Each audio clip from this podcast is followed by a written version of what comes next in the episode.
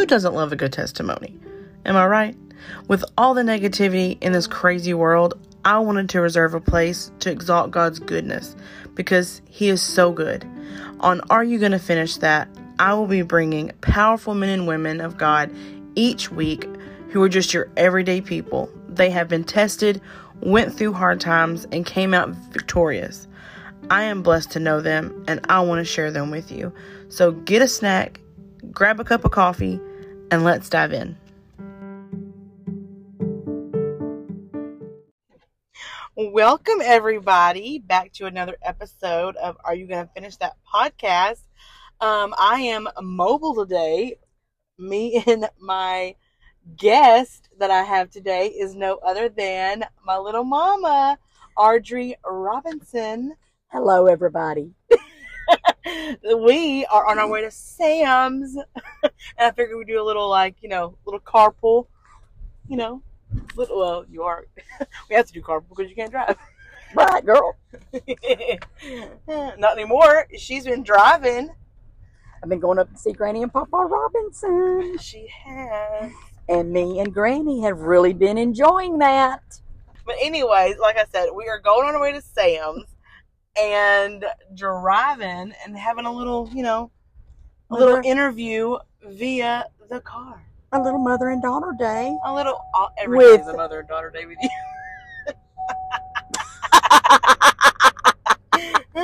But today is a little more special because I'm on here with you you you're my guest.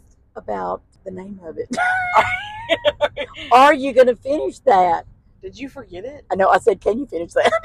That's what I was thinking. oh my god, you're retarded.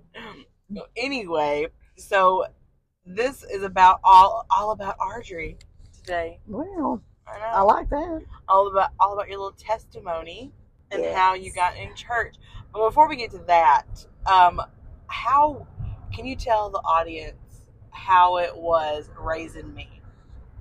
Raising you. Yes, girl. Oh, honey, we'd be here. It, it would take more than an hour to tell all that. Do you at least want to give it a try? I'll give it a shot. No, you were stubborn like me. I was very stubborn as a child. Oh, Lord. And I did not care. I was horrible. But anyway, you were stubborn too. You were a cute little thing, though, and Papa Robinson and Granny Robinson spoilt you rotten to the core. Oh, there, there. But anyway, that's what grandparents are for. This poor little old Macy, I got a chance. But anyway, you were a little stubborn, but you were my baby, and you know how the babies are, because I was the baby of my family. And oh. I was I was just a little bit spoiled, not a whole lot, but anyway. When you had something set in your mind, you, I couldn't change it for nothing. And I, I, this is what I remember the most when you were little. You were probably about four or five, and I was cooking at the stove. Let's not tell everything about No, I'm, but I'm going to tell this. anyway, um, I was cooking, and you popped off to me, and I went over there, and I, I told you, I said, don't talk to Mama like that, and you said it again. So I went over there and I spanked you. Come back to the stove, and you said it again. So I go back over there, and I spanked you again, a little harder each time. It took five spankings to make your mouth hush. So that is the example of little Candace Lorice. And eh, not much has changed. She's still stubborn. Yes, she is still stubborn. I still want to spank her sometimes, but I'm sure she would love to spank me too. But anyway, we work it out. Let me say what it was like growing up with Audrey Robinson as a mother. Oh Lord, help us. you don't have to tell it all. oh, but I'm gonna tell this. Isn't that what you said just now? So my mom, Wait a minute. she You didn't tell me this was going to be a little tattletale session. well, since everyone's gathered together, I might as, might as well get my get mine out there, my my piece. Okay. So my mom is very like she will tell the truth about whatever, about whatever it is. So Well, I core memory. I had this this orange shirt on, and I was gonna walk out the house and go to church in it. And as I was like, got dressed, got my hair done, feeling myself because I thought I looked adorable. And I go out, I walk out of my room to leave, and mom was like, uh, "What are you wearing, Candy? What are you wearing?" And I was like, "I'm wearing, I'm wearing this shirt, and it was, I look so cute." I thought, and she was like, "No, you're not. No, Candy, Candy." We don't. wear- We can't wear that kind of stuff. You look like you look like a pumpkin. You look like a, a giant pumpkin. Oh, someone alert Cinderella. Her pumpkin's going. Oh, someone get her. someone alert Cinderella. Well, Candy, I'm, you did look like a pumpkin. but my question is, did you wear it? No, and I I didn't. But today I'm, in spite of you, I am wearing literal a pumpkin shirt and orange. Can you see it? Yeah, but you don't look bad in that. But I that know. that pumpkin, that other, no, I wasn't gonna allow it. And I, I was putting this on today, and I was like, "In your face, Audrey." I have ri- I have risen above all that. Thank you, Jesus. But there's never a dull moment with you. I will say. No, are you? Yeah, no. Indeed, indeed. You How did take that be? after me. Yeah, there's never a dull moment with us. But um, getting back to my little mama's testimony, circling on back because we are rabbit trailers. We will go here, there, and everywhere. But um, my mom was not raised in in truth. She came to it via her ex husband, my dad, because of my mother-in-law. because of yeah, because of my grand. Because of my praying mother-in-law. Yeah. Because she really didn't want me to marry Dwayne, but it, but when she told me that years later, it kind of it kind of hit deep, and I went, "Okay, both of them." But I do understand. so how so before we get into like all that let's just tell them my favorite story when you were not in church give a Oh, little like, Jesus. give a little like back Now we don't want to go all up in that. no well we kind of do because it is so funny and it's so you like it so cracks me up so my mom you were like what 12 I was about, yeah, 12, 13 years old.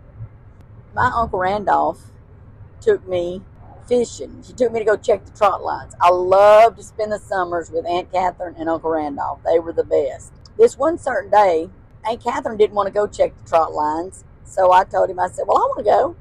And he said, okay, just load up in the boat. So we go out there and get in that little old bitty aluminum boat of his with a little motor back there on the back. He had to sit back there and guide us where we needed to go, and we just put putted across the lake.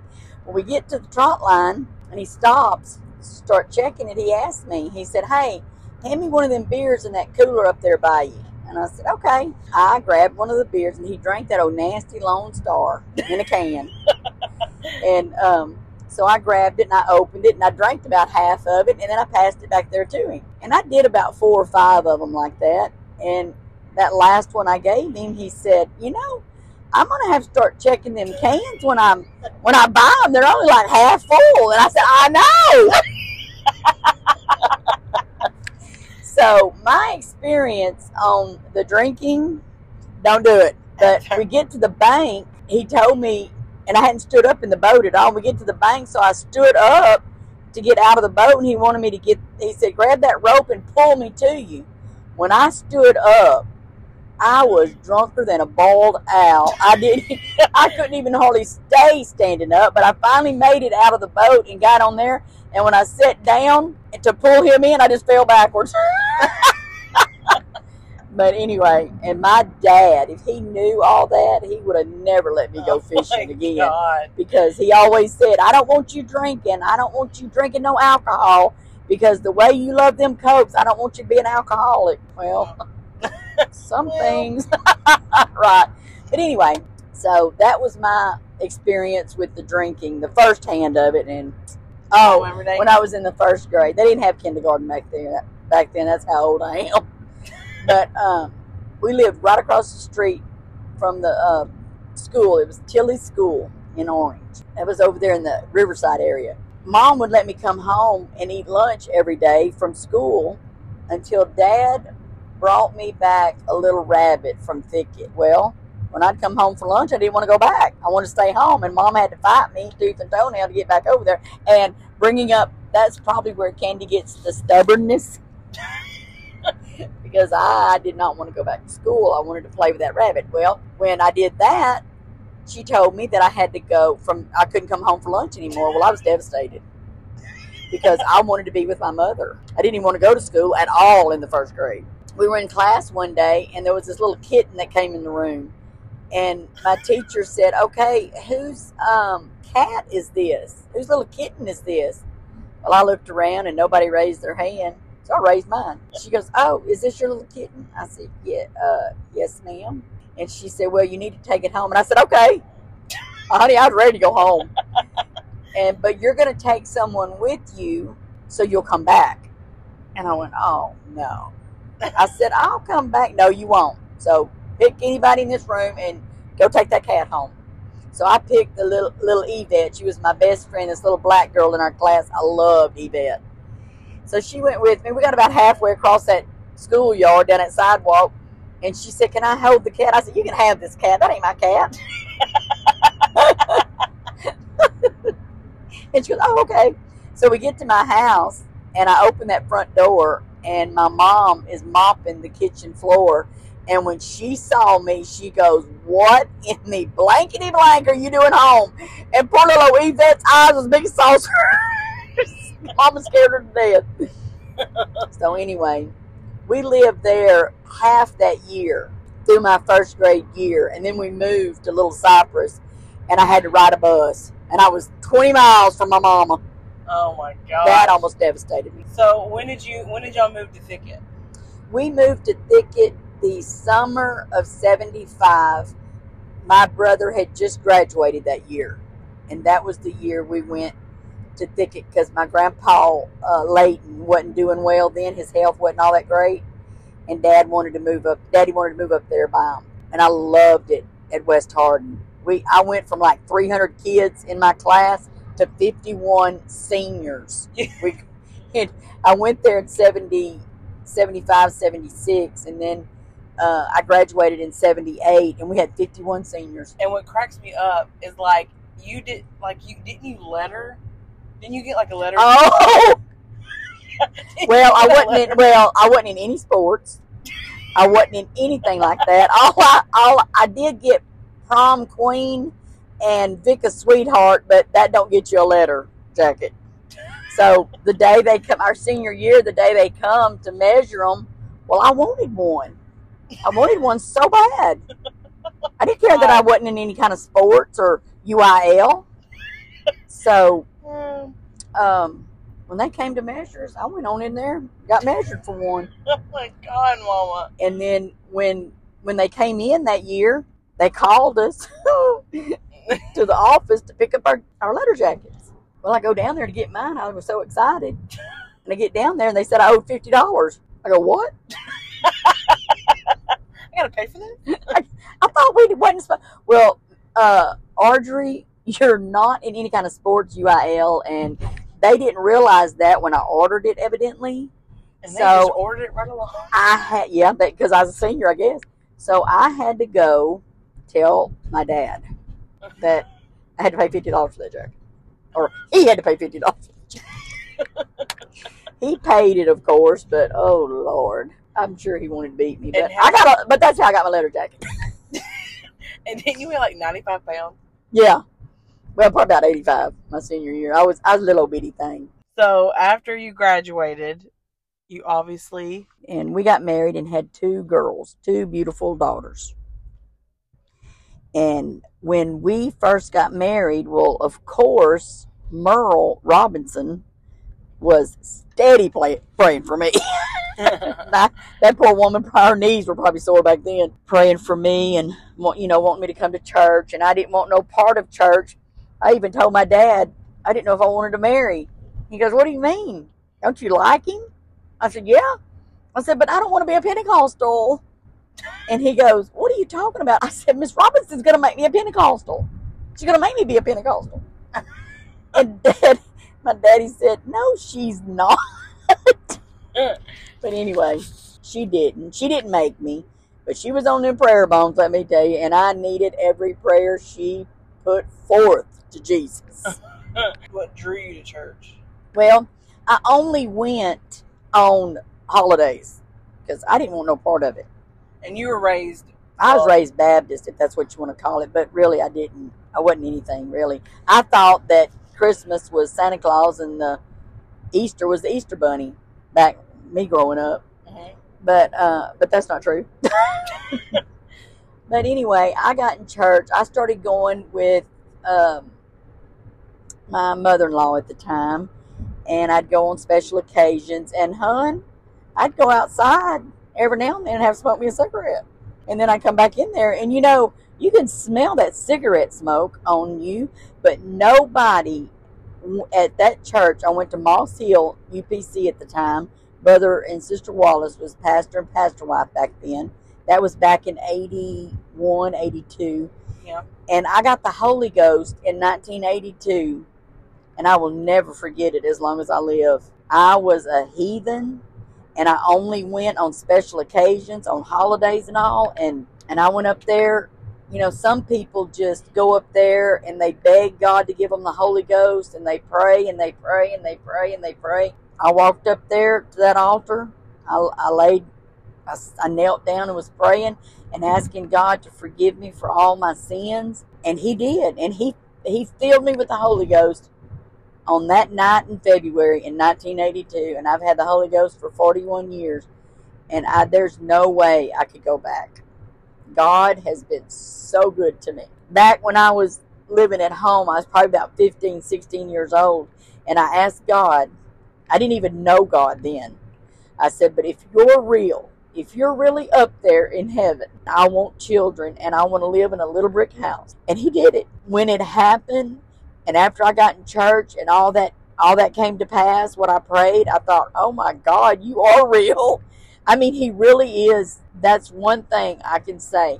When God personally does something for you that nobody else can do, you know it was God. It wasn't man. Like I said, I've said it before. Like he's a personal God. He is. Like he gets personal with you. He gets very personal. so, how did your family react to you getting into Oh, church? Oh, Lord. My daddy did not like it at all. Mama didn't say anything. She didn't say much about it. But my daddy fought me tooth and toenail. And I couldn't understand why he hated me being in church because I had changed. I had quit cussing. I had quit drinking. I had quit smoking. You know, I, I quit all that bad thing, all the bad things I used to do. We would be down there picking peas in the pea patch. He always had a huge garden. We'd be down there picking peas. And, and daddy said, you know, he'd ask me, well, why do you have to wear that skirt? And I just look at him, cause, you know, I didn't say that much to him. I just, I just let him ramble because it wasn't going to do any good. He didn't understand. He truly probably didn't really understand. But for years, I could not understand why he didn't like me going to church. He said, "You weren't raised that way." Yeah, but I was, but I was better than what I was when I was growing up. I didn't tell him that, but it's true. I was better. God saved me. He filled me with the Holy Ghost. I don't see how people can go every day without God because the, all the things that happened to me over the years, I couldn't have done it without Him. I couldn't have made it through some of the stuff that I've been through without Him. Still to this day, I can't. So, I, I do want to, you to tell this one story about your mom later in life. Whenever when I went fishing with them. One time I went uh, camping and fishing with my sister and my mom went, and we we went fishing and, camping and everything. And we come back, and we were on our way home, and we were in the car, and my mom asked me, "What is the difference between you and my sister Catherine?" She meant church wise, and I said, "Well, there is there is a difference." And she goes, "Well, what is the difference?" And I said, "Well, they don't baptize the same way we do. We baptized in G- we baptize in Jesus' name, and they don't." And I said, "I said, Mom, this is how God showed me the oneness that there's only one God." I said, "Just like me, I'm your daughter. I'm Patricia's sister. I'm um, I'm Chastity and Stephanie's aunt, and I'm a mother to my children. But how many do you see when you look at me?" And and Mama couldn't see me too well because she couldn't see all that well. But she said, "There's only one. There's only one Audrey." I said, "Right. Well, that's the same way with God." I said, "There's only one God. He has titles. He had there's the Father, the Son, and the Holy Ghost, but those are just titles of Him. But there's only one God, Mom." And Mom goes, "I'll be blank." and I that she saw it for the first time probably in her whole life. She saw well there is just one God. And then later in life, you know, my granny ended up. I mean, she did go blind, Yeah, she couldn't see hardly anything. and it was Mother's Day. One year for Mother's Day, Mom, I didn't have the money at the time to really buy her anything extravagant, but I can cook. Yes, That's can, one thing girl. we can do, girl. Yes, can, girl. yes, we can. And I called mom, and I was going to go up there the Saturday before Mother's Day. I said, I'm going to come up there and cook for you for Mother's Day. And she goes, okay. Because she loved to visit. That's where I get it from. Her and dad, they love to visit. So I brought all my stuff up there, but I, well, I was loading it. I put it in my car, and I thought, oh, all my roses were bloomed out at that time of the year. And I picked every rose that had bloomed off of all my roses. I had yellow, pink, red, you name it, and I had it. I even had a lavender one. That was my favorite. But anyway, there was only one of them, and it was that big red one, that big red rose that is planted there on the corner of our house that always had a scent. Oh my lord, it smelled so good. But none of the rest of them had a scent. So I picked them all and I put them in this vase and I took them to my mom's. And Mama was sitting at the kitchen table. She was at she was living with my brother at the time, and I I set them on the table and then I got the rest of the stuff and brought it in and was set it over there in the kitchen and and I said, "Mom, I brought you all these roses that had bloomed because she loved roses. She she planted roses back when she could do all that. Anyway, she goes, Well, let me smell them because she couldn't see them. So she says, Well, let me smell them. And I said, Okay.